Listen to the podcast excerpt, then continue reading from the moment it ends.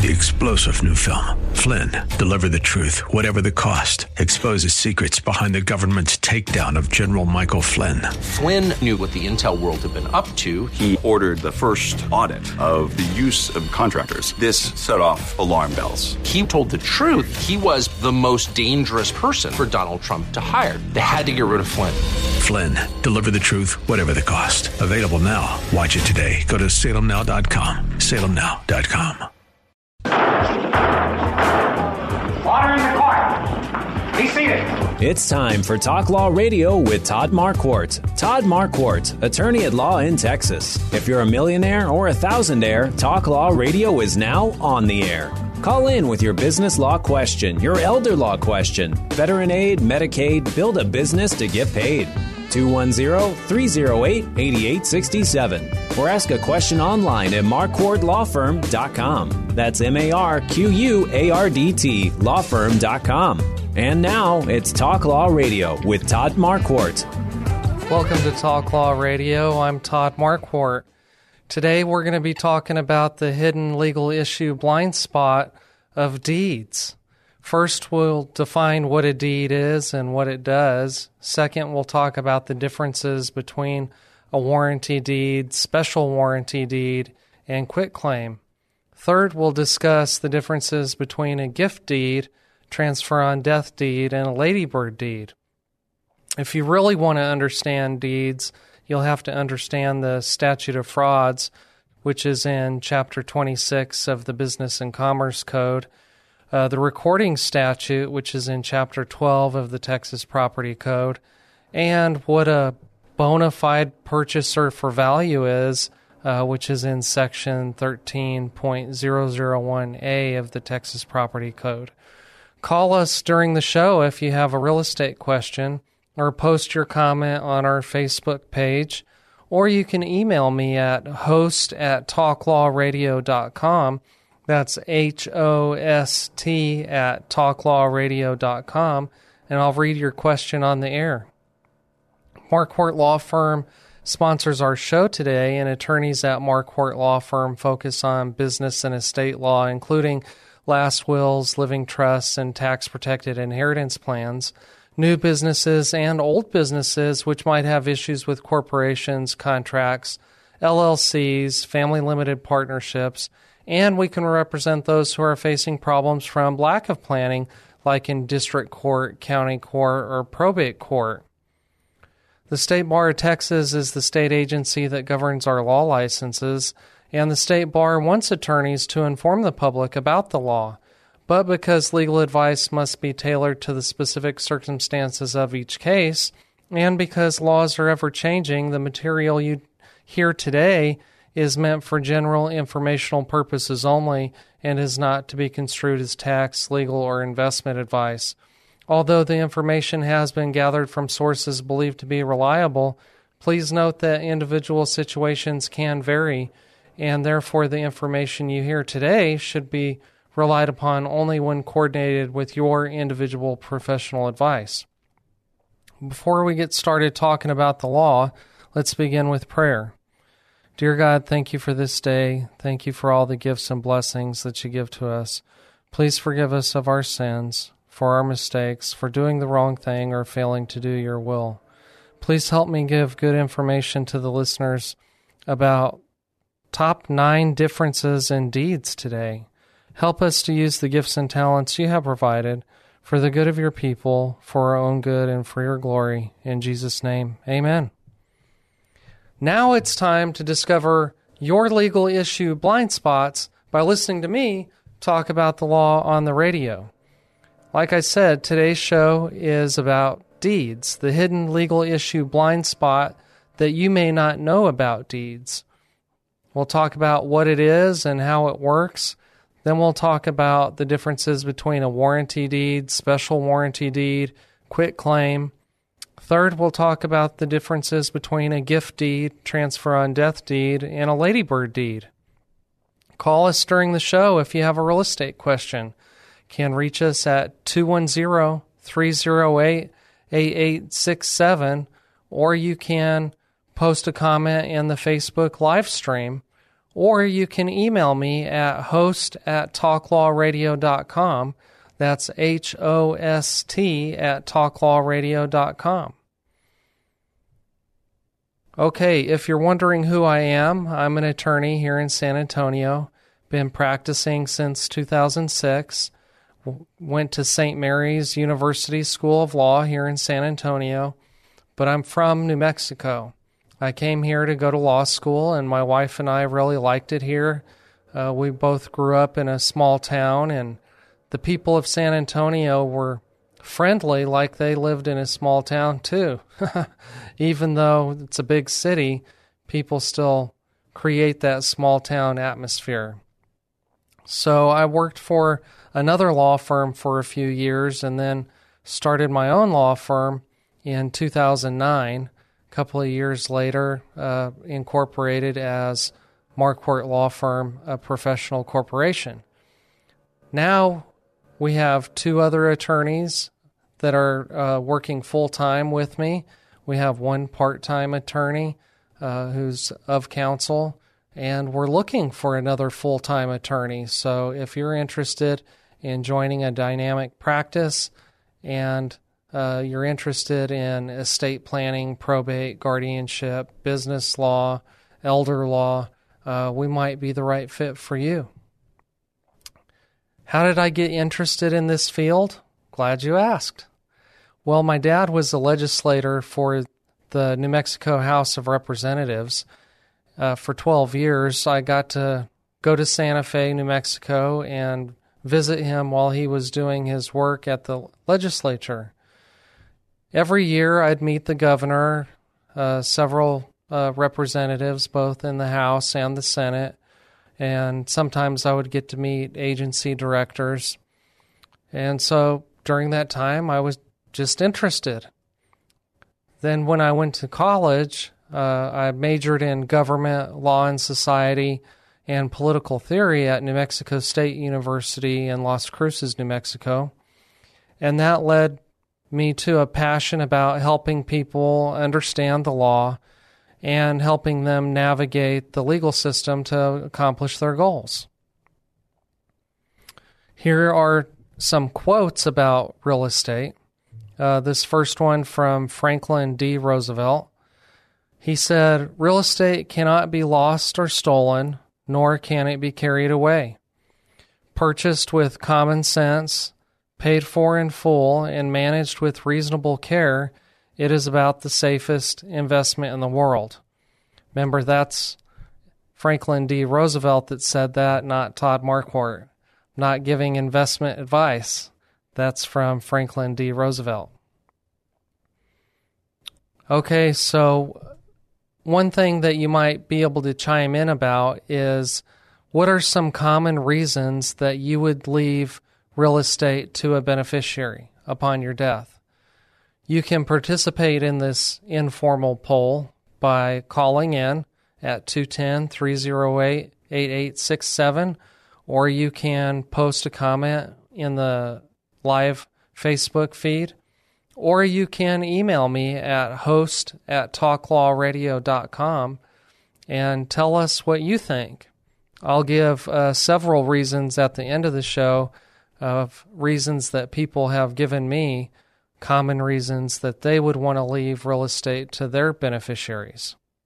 Remember, this is 9:30 a.m. The Answer. Later, we'll be on podcasts everywhere. And I'm Todd Marquardt, and my job is to help you discover your legal issue blind spots by listening to me talk about the law on the radio and podcasts. And you can also find us on talklawradio.com.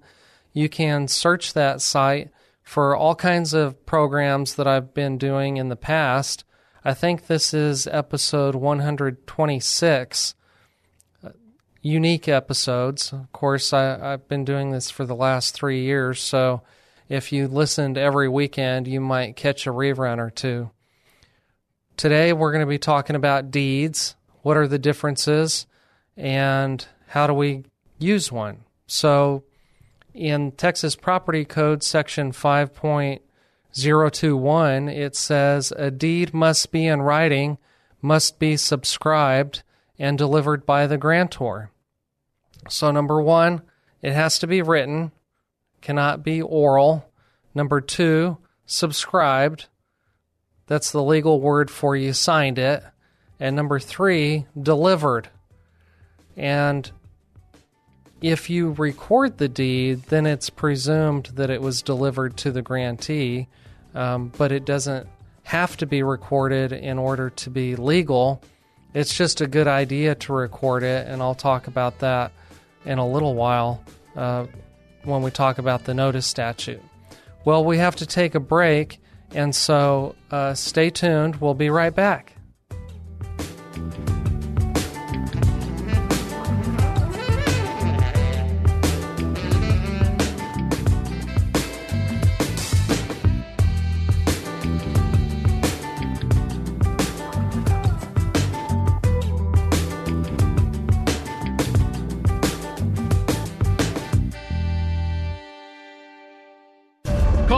Business owners and industry leaders seeking to elevate your brand and align with a highly targeted audience.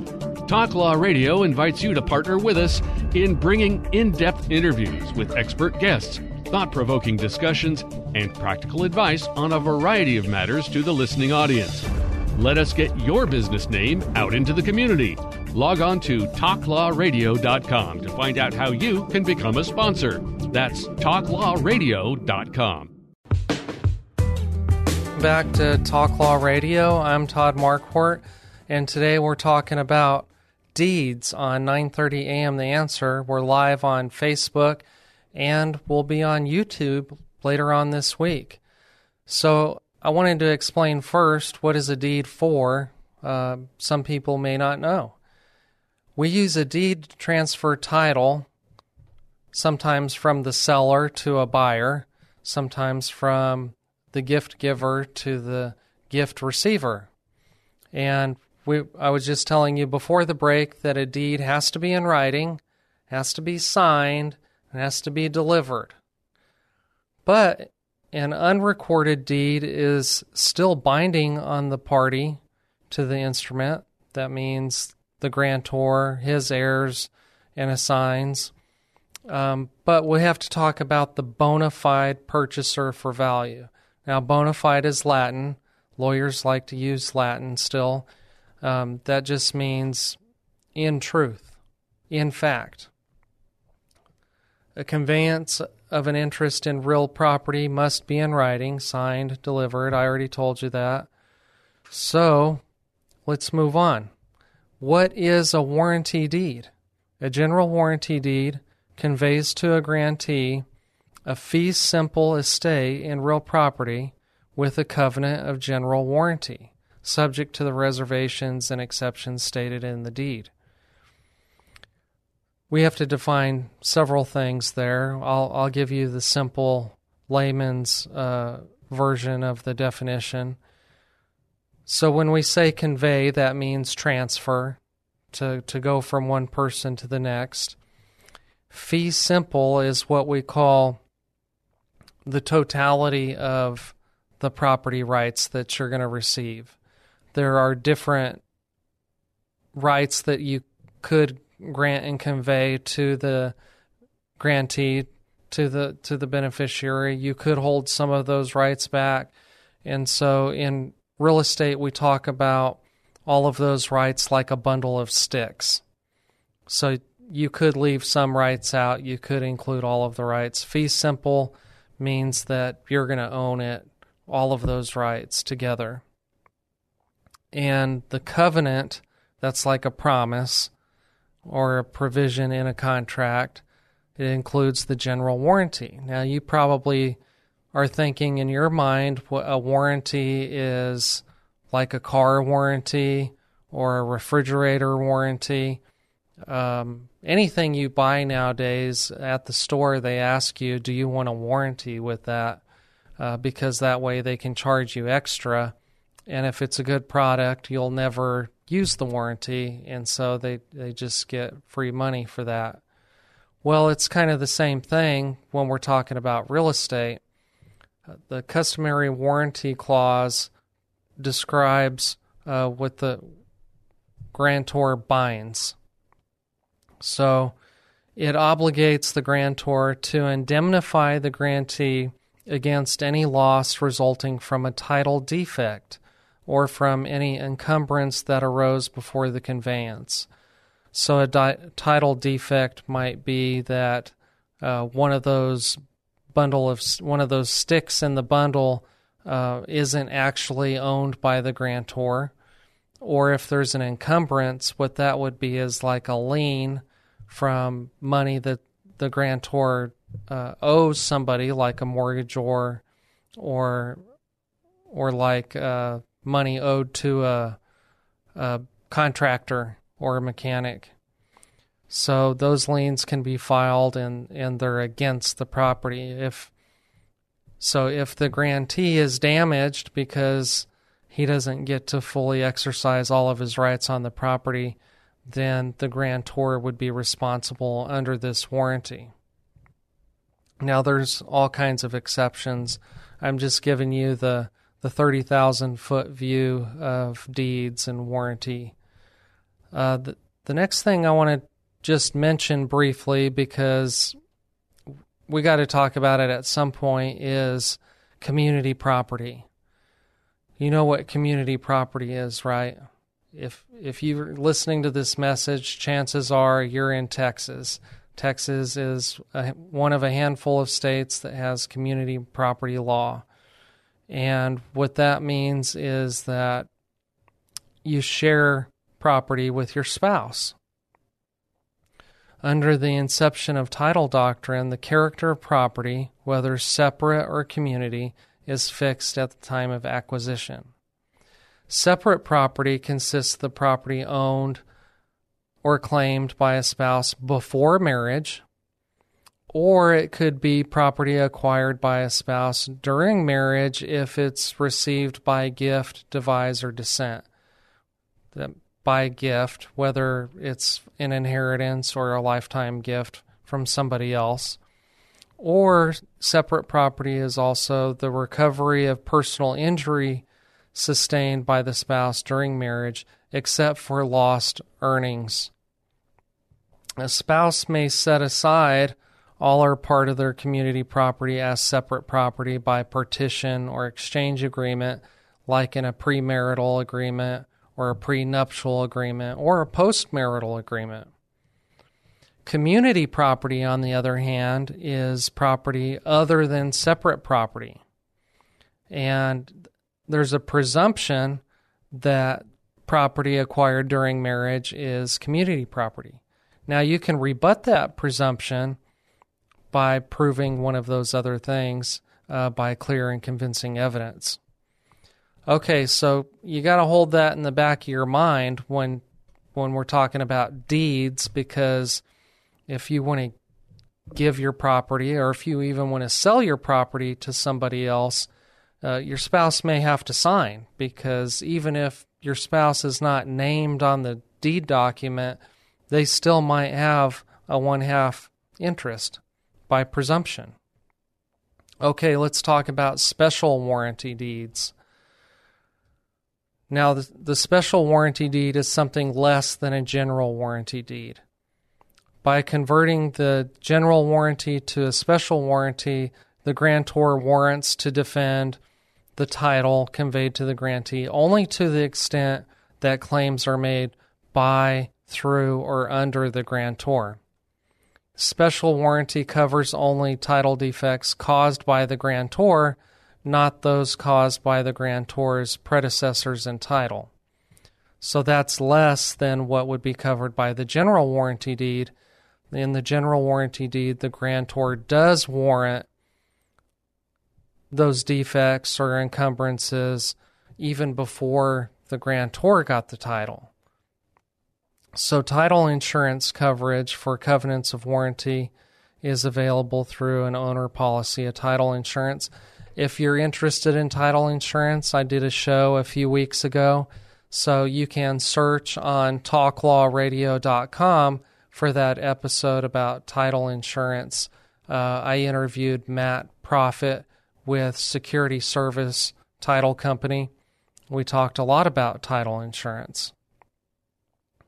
Okay. Next, what would a deed be if it doesn't have a warranty? Uh, there's no requirement that you include a warranty in your deed. A covenant of warranty is not required. Uh, that's in the Texas Property Code section 5.022b. The deed without warranty passes the grantor's title to the grantee with an express exclusion of warranties. The deed relieves the grantor of any warranty responsibility for title defects, yet provides the grantee a true deed as opposed to a mere quitclaim. Now, don't get all excited like you're glad that you're not going to include any warranty for the buyer because the buyer may not want your property if you're not going to give any warranties on it. It's it's very common for the buyer to acquire the property with all of these warranties. And so if you're going to include less than that, then maybe they pay less or maybe they don't want the property at all. So I just told you that a deed without warranty conveys the property as a true deed as opposed to a mere quitclaim. So, what does a quitclaim do then? Glad you asked. A quitclaim gives notice to the grantee that title to the property may not be clear. So, you can't have a bona fide purchaser for value here. Thus, if the grantor has title to the property but will not war- warrant title, a deed without warranty is preferable. Sometimes people talk about using a quitclaim, um, but title companies really hate this, and they they see a quit claim as a red flag, like it might be fraud or forgery, and so you you might have to explain why there's a quitclaim in the chain of title. So the title on property is not really like the title of a motor vehicle. Uh, w- when you get title to your car or truck, you have this piece of paper that has your name on it that says you're the owner. Well, in real estate, lawyers have to deduce who the owner of the property is by looking at the chain of title. Each deed that has been passed from buyer, from seller to buyer, buyer to uh, those who might inherit from them, all the way back to when Texas was founded, that's a chain. And so each conveyance is a link in the chain of title. And at the title company, when you're getting title insurance, they'll look at the chain and see if there are any defects.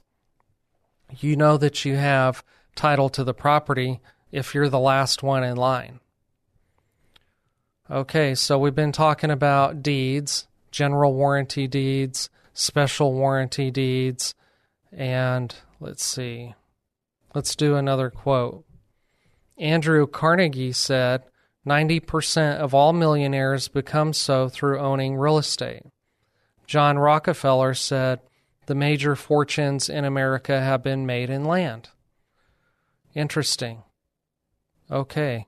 So, you know, this is Talk Law Radio. I'm your host, Todd Marquardt.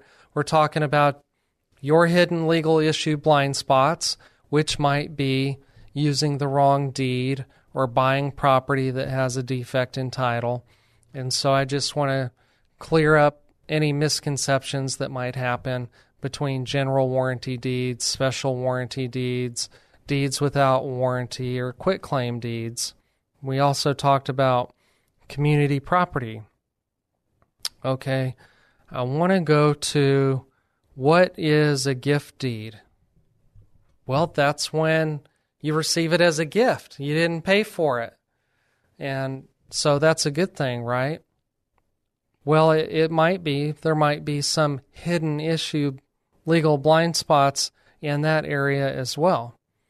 So let's talk about how it's different from a deed that you pay money for. Well, the essential elements of a gift made during a grantor's lifetime are there has to be donative intent, delivery and acceptance.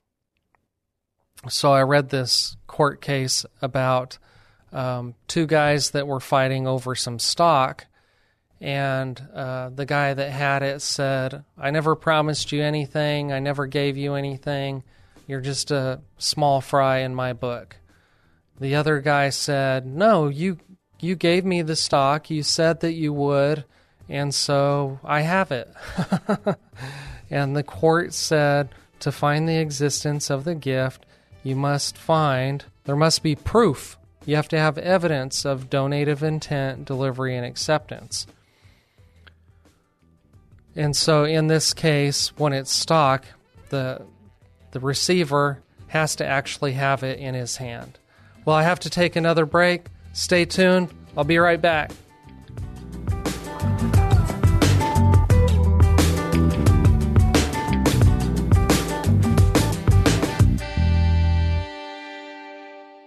Discover the fascinating world of the law with Talk Law Radio. Listen to 9:30 a.m. The Answer every Saturday morning at 11 for insightful discussions and expert analysis. Then, don't miss out on a thrilling bonus segment every Sunday at 4:30 p.m. when Talk Law Radio's attorney Todd Marquardt offers his professional perspective on trending legal issues. Stay informed and engaged with the legal matters that shape our nation. Join Talk Law Radio for an enriching radio experience on 9:30 a.m. The Answer. And for more info, go to talklawradio.com. Back to Talk Law Radio. I'm your host, Todd Marquardt. Uh, we're talking about deeds, and so this might be a hidden legal issue blind spot. And we've been talking about the differences between general warranty deed, special warranty deed, deed without warranty, quit claim. I introduced briefly what a gift deed is before the break. If you have a chance, give us a call at 210 308 8867 or email me at host at talklawradio.com or post a comment in the Facebook live feed about what are some common reasons to bequest real estate. Upon death, you can't keep your real estate, you can't put your house in the coffin in the grave with you, so you have to leave it to somebody even if you don't have a will, the state of Texas will say who gets it. Uh, one reason, for example, that I've heard is so that my disabled or disadvantaged child has a place to live and isn't homeless. There might be some other reasons that you've heard or that you've thought of yourself about why you would want to leave it to somebody in particular, or to your kids or grandkids, or to charity we were talking about gift deeds, and I said that you had to have three things for it to be a gift. You had to have donative intent, you had to have delivery, and you had to have acceptance. Sometimes in a gift deed, you'll see the words love and affection as the consideration instead of saying that somebody granted and conveyed. Um, it, it'll it'll say love and affection, or you could use other words as well. One of the characteristics of a gift deed, tax wise, is that the person receiving the gift has gets the carryover basis that the grantor had.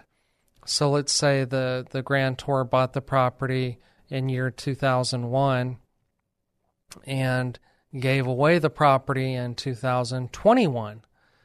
Well, the grant the receiver, the grantee receives the same tax base cost basis that the grantor had way back in 2001.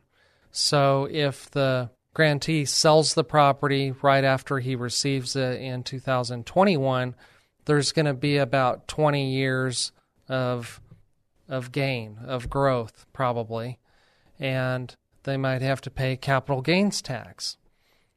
This is all different as to as opposed to receiving a property uh, after death, like in a will or a trust, or by transfer on death deed. This is another type of deed, um, but one of the chief characteristics is that the the grantor gets to keep the property and enjoy all of those rights until the grantor passes away. And so the it works kind of like a will but it's just specific for this property. The Texas Real Estate Property Transfer on Death Act authorizes an individual to execute and record a transfer on death deed to make a revocable transfer on the transferor's interest in real property to one or more designated beneficiaries, and it becomes effective upon the grantor's death. So, revocable means the grantor can change his or her mind and leave it to somebody else. This is all according to Texas Estate Code, Chapter 114.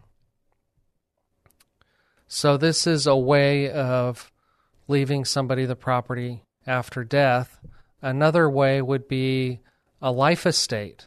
It's essentially a life estate, um, the transfer on death deed, that is. Um, but a life estate would be different. And the chief characteristic that makes it different is that just a, a regular, a plain Jane life estate deed is not going to be revocable.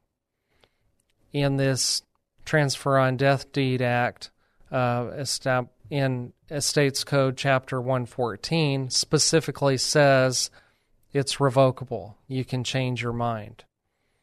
Another similar type deed that we were using even before the transfer on death deed was um, invented by the legislature is the ladybird deed. What is a ladybird deed? Well, good attorneys would call it an enhanced life estate deed. It's a deed in which a grantor transfers property to a grantee, retains the life estate, meaning the right to use the property uh, while they're still alive, retain the proceeds if it's sold, and cut off the grantee's right to use the property. It's considered that the beneficiaries under an enhanced life estate deed are vested subject to divestment. If you're an attorney, you probably knows you probably know what that means. For everybody else, it means that the beneficiary will get the property unless they don't.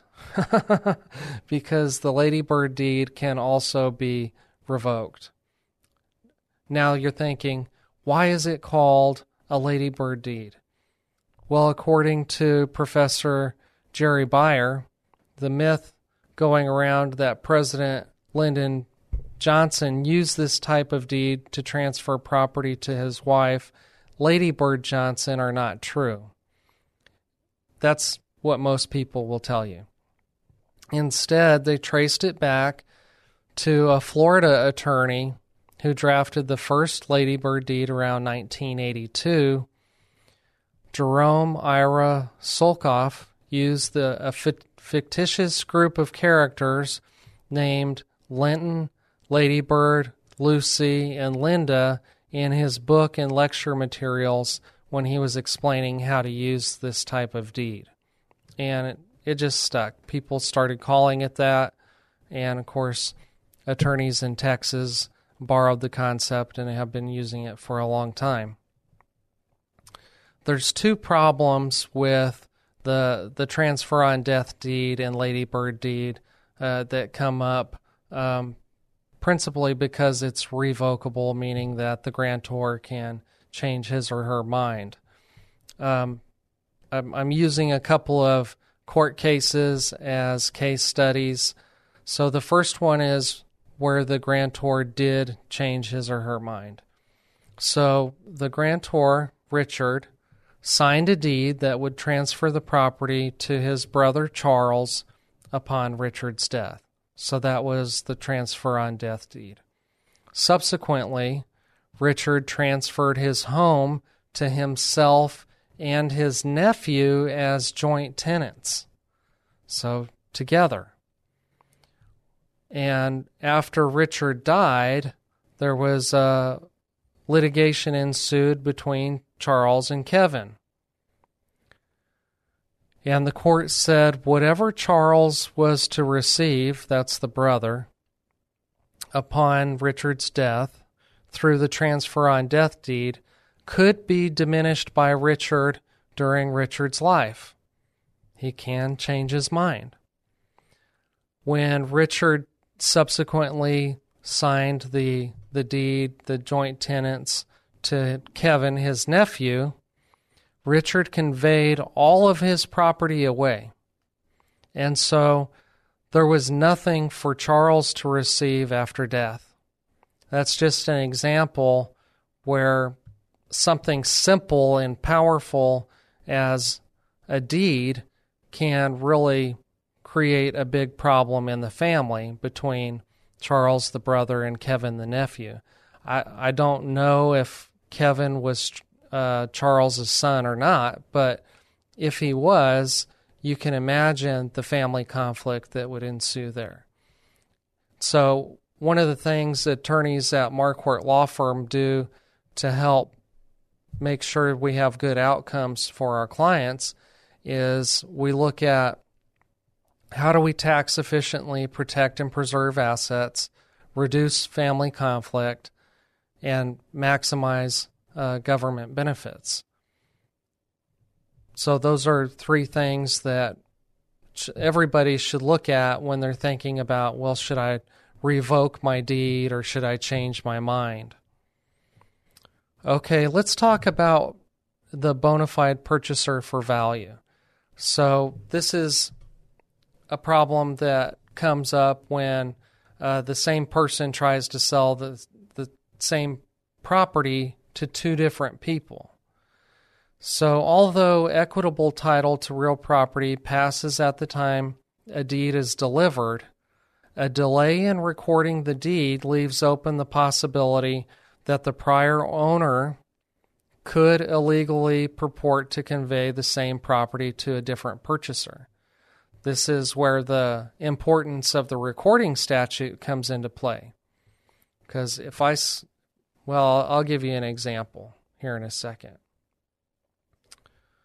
Okay, the bona fide purchaser for value is the purchaser of a property who, after searching the county clerk records, finds no defect and he pays value to the parent owner. And he does that without any actual knowledge that somebody actually owns the property other than the owner. Well, I have to leave you with that thought. We have to take another break. When we come back, I'll finish my explanation on bona fide purchaser for value. Stay tuned.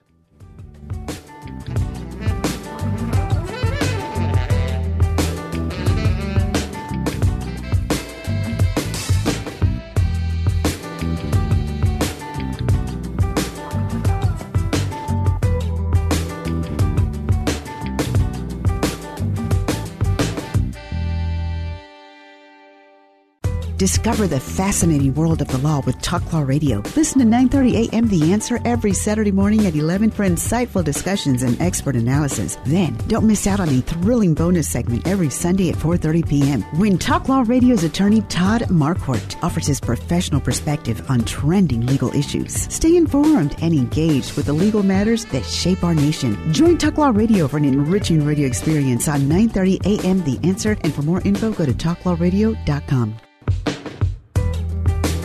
Welcome back to Talk Law Radio. I'm Todd Marquardt, and we're talking about deeds today. Uh, before the break, I was talking about bona fide purchaser for value. That's the guy that buys a property uh, from the wrong owner. And it happens when maybe the owner sells the same property twice uh, because the second buyer doesn't have any actual knowledge. It doesn't come up very often because there's prob if you're dealing with residential real estate in the city, you could very easily see somebody's living in the house. That gives you actual knowledge. If you if you're looking in the county records to find out who the owner is, that's more of a constructive knowledge. Uh, the the fact that you could have looked it up, you could have found out, and that's why title insurance is so important because if you don't look it up and you didn't have title insurance and you were defrauded by the the owner who sold the same property twice, then it's your fault. Uh, you don't get any remedy for that. But if you did hire a title company or you did do a diligent search uh, and you still found no uh, conveyance from from the original buyer to anybody else, then you would be known as a bona fide purchaser for value.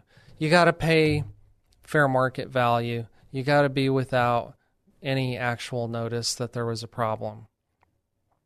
Okay, so this is the fourth segment, and you know what that means. And now it's time for the Talk Law Radio Legacy Spotlight. What's your legacy? Sponsored by Marquardt Law Firm. Okay, we're going to talk more about the common reasons to bequest real estate. You may have your own reasons, or you may have heard some of your neighbors' reasons, or a family friend's reasons. Uh, I'd like to know what you think. So give us a call here at the radio station, 9:30 a.m. The Answer. You can reach us at 210-308-8867 or you can post a comment in the Facebook live stream or you can email me at host at talklawradio.com and let me know what your reasons would be or what you heard. Uh, number two, I've heard because my child is disabled and will not be able to earn enough money over a lifetime to purchase his or her own house. Number three, um, leaving real estate to a loved one because it represents value. And after it's sold, the beneficiaries will have money for which they can spend on health care, retirement, or educating their children. Uh, one person said to provide an appreciating financial asset that might not require the same active participation, involvement, and financial acumen as would be necessary in securities like stocks, bonds, and mutual funds. Uh, another individual said a good reason to leave real estate after death would be so that the children have a place to gather together. Give them a place to reconnect, reunite, get together as a family so they don't lose touch. Uh, another reason, number six, because my child quit work to take care of me in my old age. So that would be a form of reward for uh, dutiful service. Another one, so that my beneficiary will have a source of income by renting out the property. Uh, number eight, I want to leave it, I want to keep it in the family for emotional or sentimental reasons. Another popular one is just for the beneficiaries to use for recreation. If it's a, a hunting ranch or if it's um, a pond out in the desert. I've actually seen that before. And, and that's where all the family gathered. It, it was like a cabin in the woods, uh, except this one was uh, an oasis in the desert. Very interesting. Number 10, for someone to have a place to live if they lose their shirt, just in case they suffer a financial setback from divorce, disability, economic downturn, or medical catastrophe. Another good reason could be business succession. Uh, one gentleman told me think about the historical value like Mount Vernon. Boy, if you look that up, you will find um, lots of people had the property. Uh, I'll spare you the details there because I got too much to cover. Uh, but Mount Vernon, uh, they probably didn't know it was going to be a historical site. It was just a valuable property. Uh, number 13, to pass on a family heirloom. Uh, people tell me this all the time. That was that was where I grew up have lots of memories there. and I, I warn them that someday one of the beneficiaries is going to need money, and then they'll be fighting over whether it could be sold. Uh, another uh, number 14 a farm or ranch might have uh, might be a family heirloom so it might have both sentimental value and business value if if it's a going concern like a cattle ranch or a, a corn farm. Uh, number 15, it might be the only thing left to be passed down. So this could be the case if uh, somebody applied for and qualified for nursing home Medicaid benefits. Uh, you can qualify for nursing home Medicaid and still have a house. And so oftentimes that's the only asset left. Now, there are things you have to do to protect the house from Medicaid estate recovery, uh, but you should contact your favorite attorney to uh, talk about that. Now, I'd like to talk about 10 reasons to reconsider the transfer on death deed. That means if you're considering it, let's consider it again. to look at whether it's a good idea or not a good idea. So we talked about the transfer on death deed already, and the Ladybird deed. These uh, would easily fit into this analysis as well. I think there's ten reasons that a person should reconsider whether or not that's the deed for them. If you want to learn more about that, then just rewind to the beginning of the show and you can learn more about transfer on death deed. So you might consider uh, a transfer on death deed or a ladybird deed if you answer yes to the following questions. Number one, do you own your home? Now, that doesn't mean you own it free and clear, just do you have your own house? You can't do this with an apartment or a rental home. It's got to be yours in order for this to work. Number two, you don't own other real estate. And the reason I say that is because if you have uh, a transfer on death deed for every property that you own, it can be very confusing and chaotic for administration of your estate, and you might make some uh, mistakes um, that you're not aware of until after they find you uh, and bury you. Number three, do you want to avoid probate? Now, a transfer on death deed or a ladybird deed or a life estate deed, these deeds will help you avoid probate as to that single property. You might have to go to probate for other reasons, and so you want to have a law firm look at a holistic approach to see what would be best for you. Number four, do you want your estate planning to be simple for you to carry out. It's kind of like a will. It's very easy for you to do. You don't have to do much in addition to getting the attorney the information that he or she needs. So, those are some reasons why somebody might consider it. Your situation is probably more complicated, however, if you answer yes to any of the other 10 questions. So, I'm going to go through these rapid fire because we only have about three minutes left in the show. It's Talk Law Radio. I'm Todd Marquardt talking about deeds today, and these are 10 reasons that you may not want a transfer on death or a ladybird deed. Number one, you want your estate planning to be simple for your beneficiaries to receive, especially if you have multiple beneficiaries. Uh, and they maybe they don't work together, maybe they wouldn't be good landowners together, maybe they wouldn't be good business partners. Do you want to keep the property in the family? Now, usually we use a trust for that, and so if you're using a simple deed and you're just hoping that people will forever keep the opinion that they're going to keep the property in the family, uh, that might be a mistake. Number three, do you have children from a prior relationship? Second marriages, stepchildren, children from a prior relationship, those are all complicating factors that you would want to talk to your estate planning attorney about.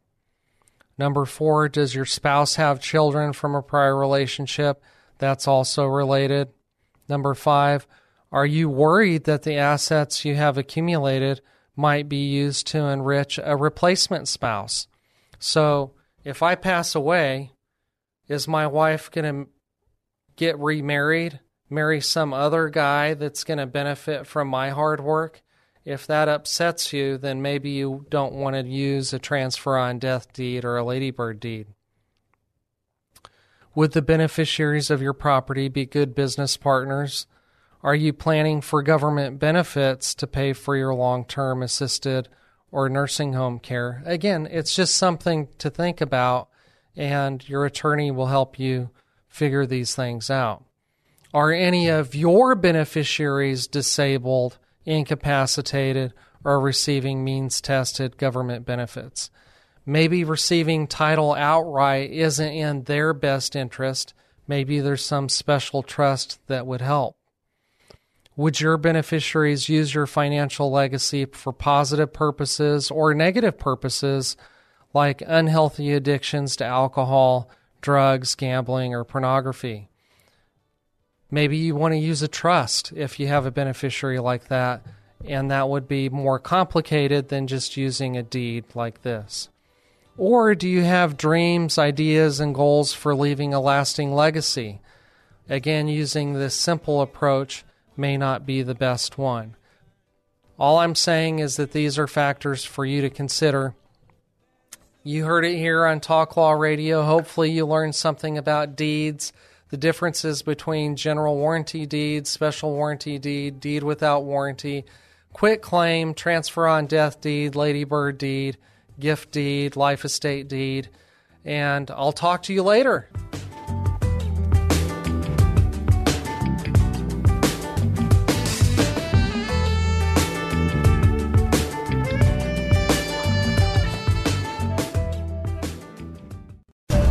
All business owners and industry leaders seeking to elevate your brand and align with a highly targeted audience. Talk Law Radio invites you to partner with us in bringing in depth interviews with expert guests, thought provoking discussions, and practical advice on a variety of matters to the listening audience. Let us get your business name out into the community. Log on to talklawradio.com to find out how you can become a sponsor. That's talklawradio.com. Three star general Michael J. Flynn, head of the Pentagon Intelligence Agency, knew all the government's dirty secrets. He was one of the most respected generals in the military. Flynn knew what the intel world had been up to, he understood its funding. He ordered the first audit of the use of contractors. This set off alarm bells. The explosive new documentary, Flynn, Deliver the Truth, Whatever the Cost, uncovers the facts behind this scandal. Flynn told the truth. He was the most dangerous person for Donald Trump to hire. I find out the worst enemy that I'm going to face in my life is right here in America. They took my assessment and they wanted me to change it. And I was like, I'm not changing it. They had to get rid of Flynn with in depth interviews, archival footage, and never before seen personal records of the man behind the headlines. I just felt like I was drowning. Flynn, deliver the truth, whatever the cost. Available now. Watch it today. Go to salemnow.com. Salemnow.com.